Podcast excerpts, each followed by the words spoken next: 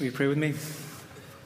Lord, we do want to affirm the words of those, that song, um, praying that you will keep us by your Spirit, pure and strong and true. And we know that it is in your plan to empower us through daily feeding on your word. So, God, in this moment, we pray that you will make your ancient word alive and active and real for us in this room, in this place. In Jesus' name, amen. Uh, over the course of the summer, we have been uh, remembering the life of King David of Israel and retracing some of his footsteps in his spiritual journey with God. When we last left David last week, he had just finally been anointed king first over Judah, the southern kingdom, and then over the northern kingdom of Israel as well. And this was a long, long time in coming. It only took us seven weeks to do this over the summer. But when the promise was made to David of Bethlehem, he was a teenager. And by the time he was king over all of Israel, he was 37 years old. What really matters in his life, though, is not his title, not his position, not his power, but the fact that he remained through those long and difficult years while he was waiting for the promise to come true, that he remained a man, a person after God's own heart. And today, as we take this first step with him after he's become king, we'll see an incredible way for us to be a person after God's own heart in the way we make decisions in life. Now, there are a few different ways of looking at life. One way is this to look at your life as a series of one awesome thing, one blessing after another. Does anybody see their life that way? You don't have to raise your hand. Some people do. Other people, we know people like that, and we think, oh, they're optimists. That's the nice word, right? Some of you are thinking, no, they're just naive. Some of us go through life that way. Others go through life seeing the course of our days as just a series of experiences, most of them painful. Life is just mostly pain that has to be endured. We call those people grumpy. No. Kind of. We call them pessimists. We call them the glass half full people, right? The optimists are the glass, no, half empty people. The optimists are the glass half full people. And then there's the third category of people who are like, look, I have a glass. There's some water in it. I'm trying to deal with it. right? We call those people the realists, right? Just accepting life moment. If you've seen the movie where this fantastic quote comes from, Mama always said life was like a box of chocolates. You never know what you're going to get. We call those people gumpy. No, those are realistic people, I like to think, right? All of us, if you've lived more than a few years, you know. Not dependent on your attitude, not dependent on your spiritual life. Some things come to us that are just difficult and painful, and sometimes unexpectedly, awesome and beautiful and joyful things happen to us.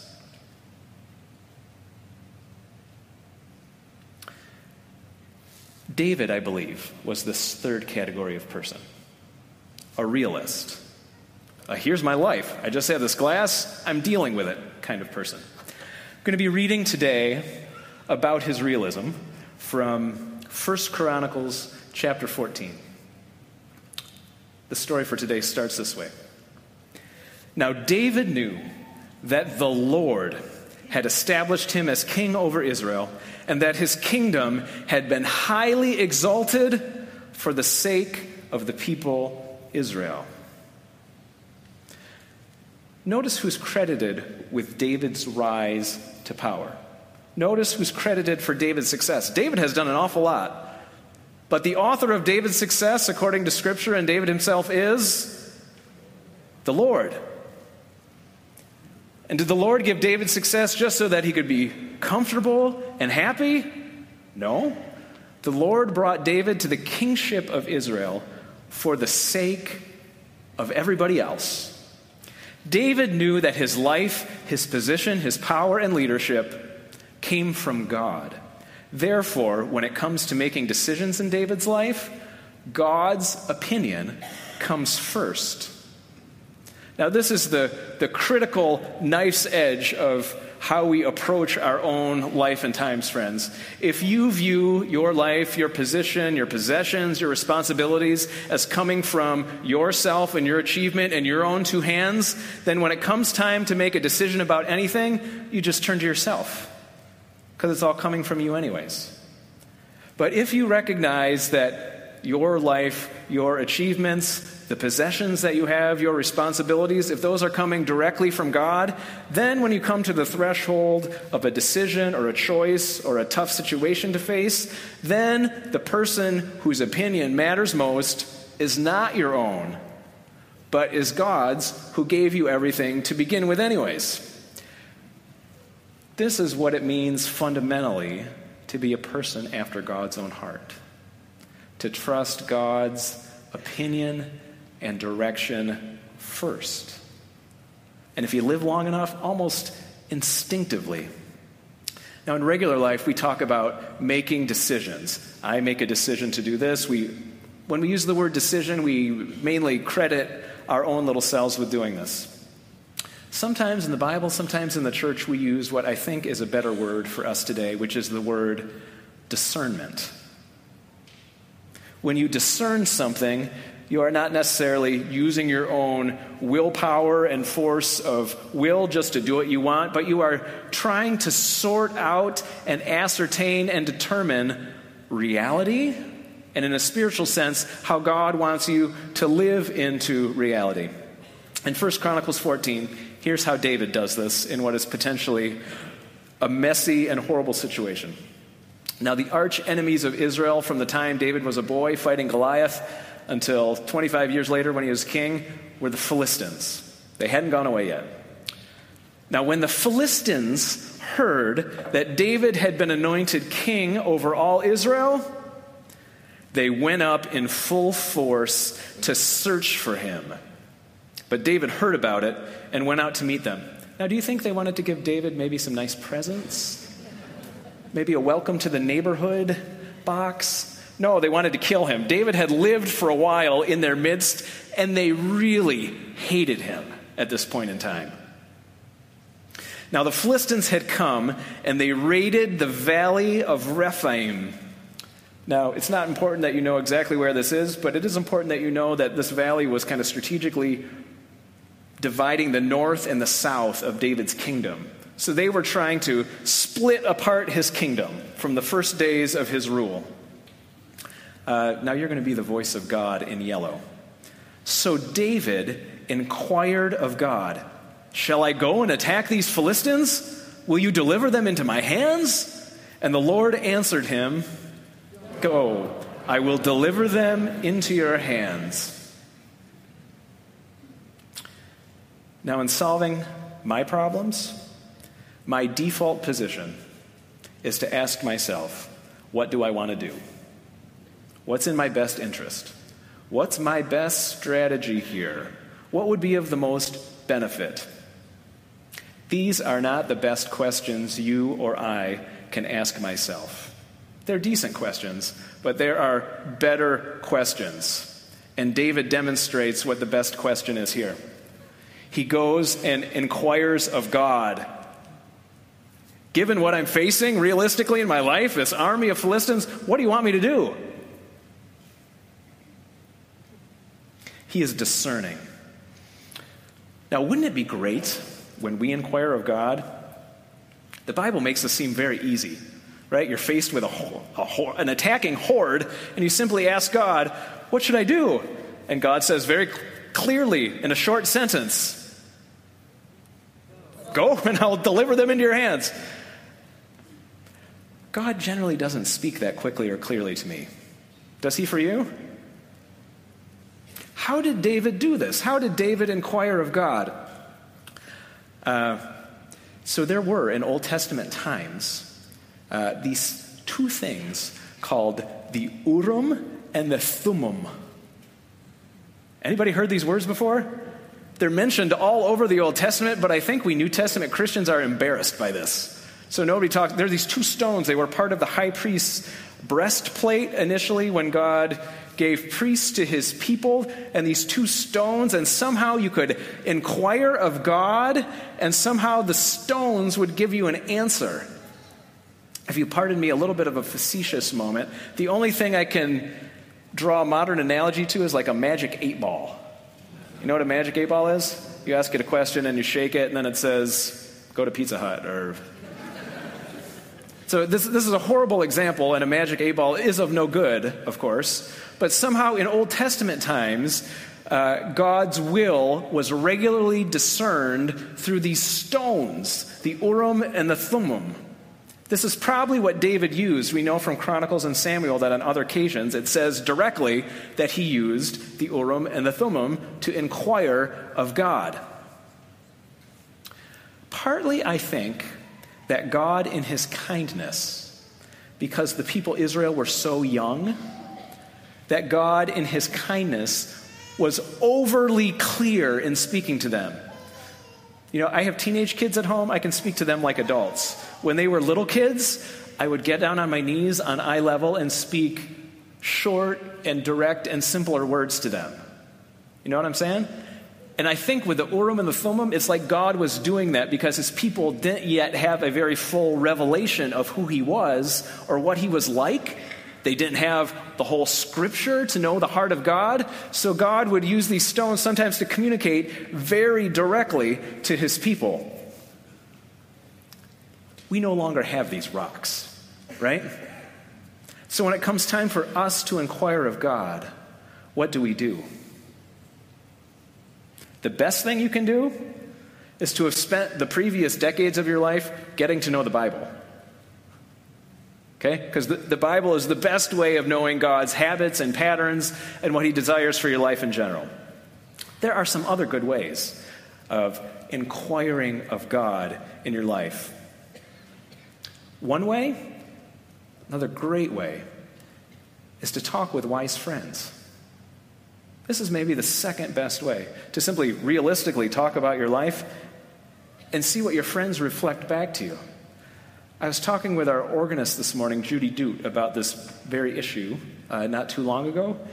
And uh, we were both talking about a time in our life where we faced a very similar decision. And she related that uh, a young woman, 20 years old, asked her a very direct question. And it helped very much determine God's next step for her. If you are facing something today do not keep it all inside. Talk to people that you know know Jesus Christ. And simply lay your situation before them and listen carefully to how they respond. Another great thing to do, even as New Testament Christians, is to simply take out a piece of paper, draw a line down the middle, and ask what the pros and cons of the decision that you're facing are. Right? People everywhere do this, whether they're following Jesus Christ or not. Like, God wants us to use our rational minds in determining His will. However, if you would do this and there would be 20 things on the left hand side, on the pro side of the page, and 10 things on the con side of the page, it could be that the Spirit of God might still speak to you and say, you know what? It's not the right thing. My wife and I did this when we were trying to sort out whether to move to Elmhurst nine years ago. And quite frankly, the con list was longer than the pro list. But here we are, right? Because my wife was whispered to by the Holy Spirit. And eventually I got the message. Now I'm getting at something deeper, which in the spiritual tradition is called an attitude of consolation and an attitude of desolation.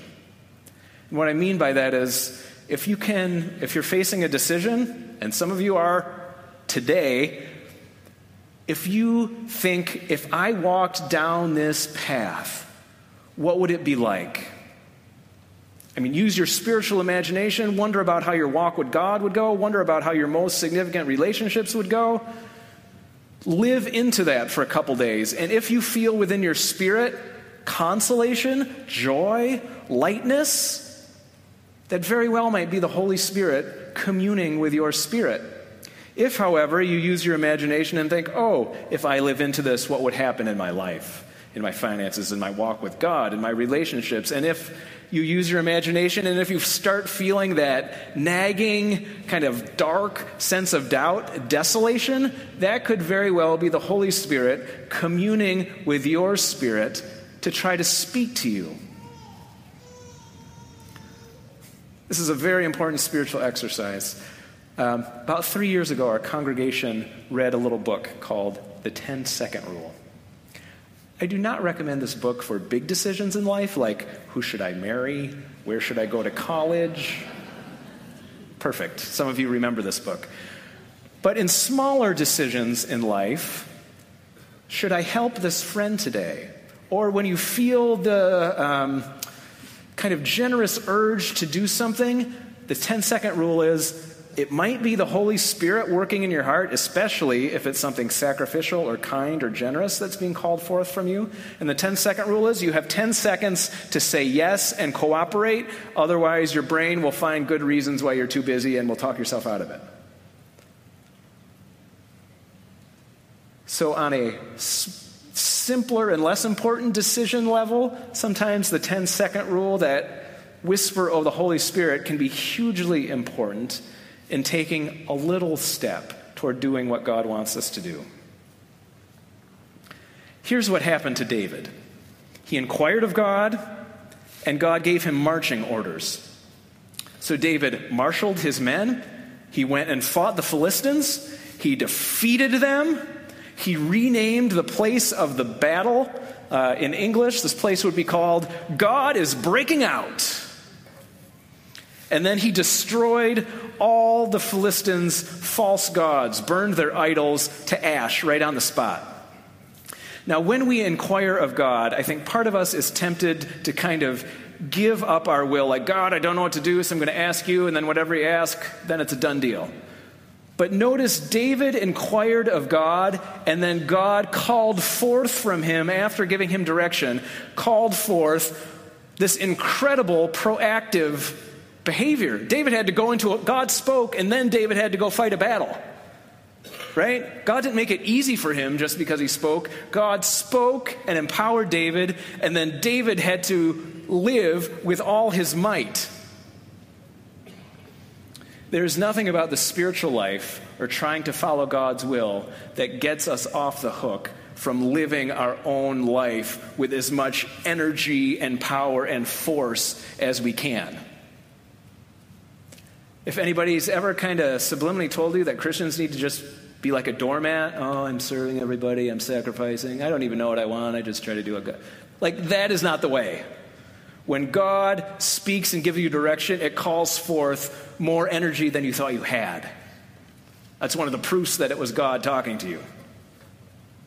There's one more scene in this little story. So, David has defeated the Philistines. They're not happy, so they come back. Once more, the Philistines raided the same valley. So David inquired of God again, the Urim and the Thummim, and God answered him. But circle around them and attack them in front of the poplar trees. As soon as you hear the sound of marching in the tops of the poplar trees, move out to battle because that will mean God has gone out in front of you to strike the Philistine army. So, one time, God's direction is just go up and fight and I'll deliver them.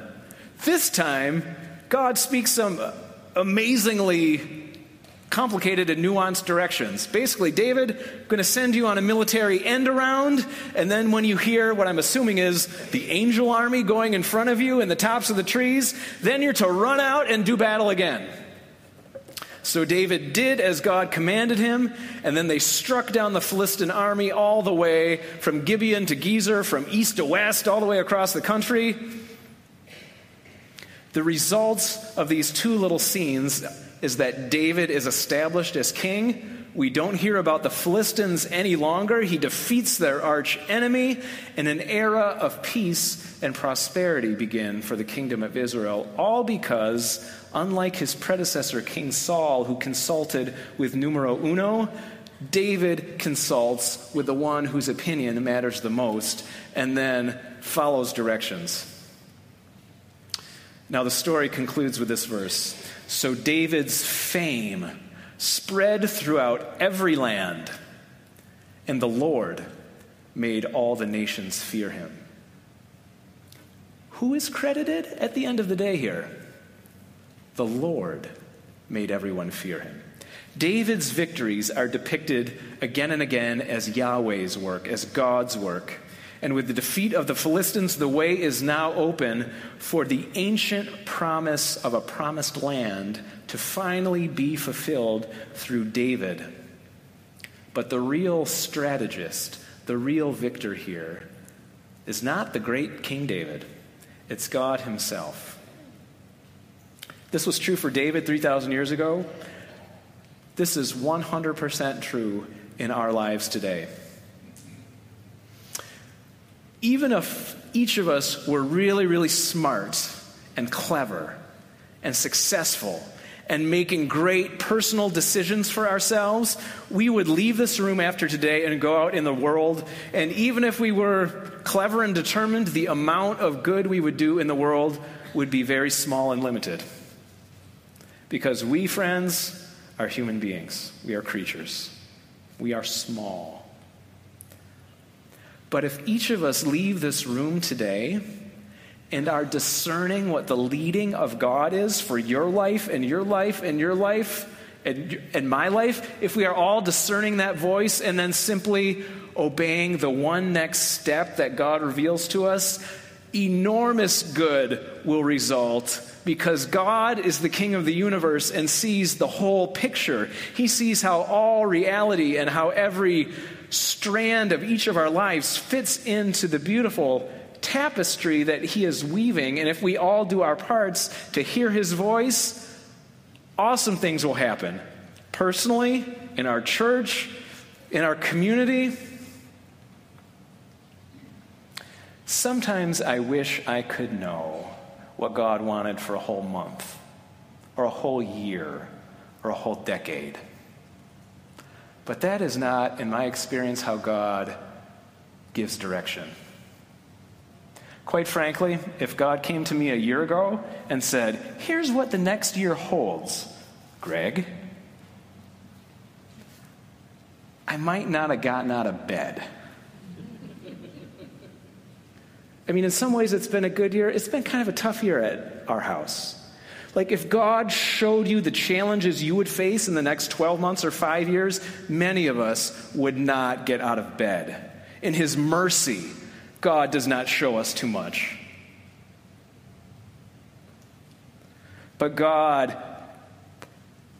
faithfully, regularly shows what the next step of being His disciple is.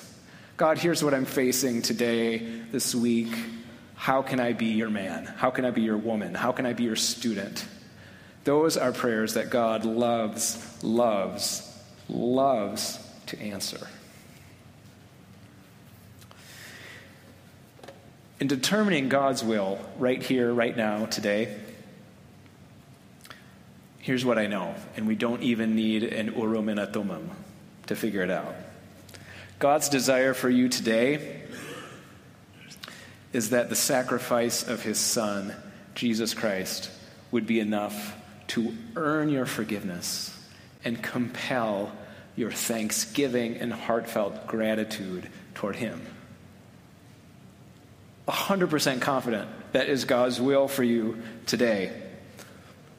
That you accept Christ, that you reaccept Christ, that you rejoice in the gift of salvation, that you affirm that He can forgive us, that you allow yourself to be fed just a moment from now at this table, that you allow yourself to be strengthened for the journey ahead, to be empowered to follow God's unique path for you, that narrow, difficult path that is the box of chocolates of your life. As you come to this table, can you do so with assurance and confidence that right here, right now, you are where God wants you to be? Can you come to this table in just a moment with the joy that comes from being in God's will, in God's place, in God's time? Can you, no matter what your circumstances today and what decision you are facing, allow yourself to be provided for spiritually in this simple and mystical and tangible way?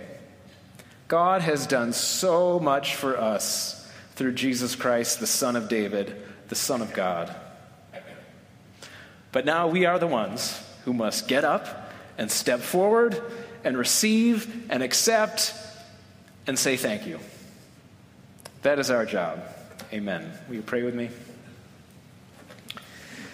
God, we thank you for your word, and we pray that one by one, God, you will give us the wisdom to seek your face and the openness to hear the way your spirit responds to us. God, use our friends, use the scripture, use those 10 second stirrings, use the pro and con columns we make. Use our imaginations, but God, speak to us and then give us the courage that we need to follow you. And thank you for the step that is in front of us right here and right now to remember and give thanks for your work, Lord Jesus.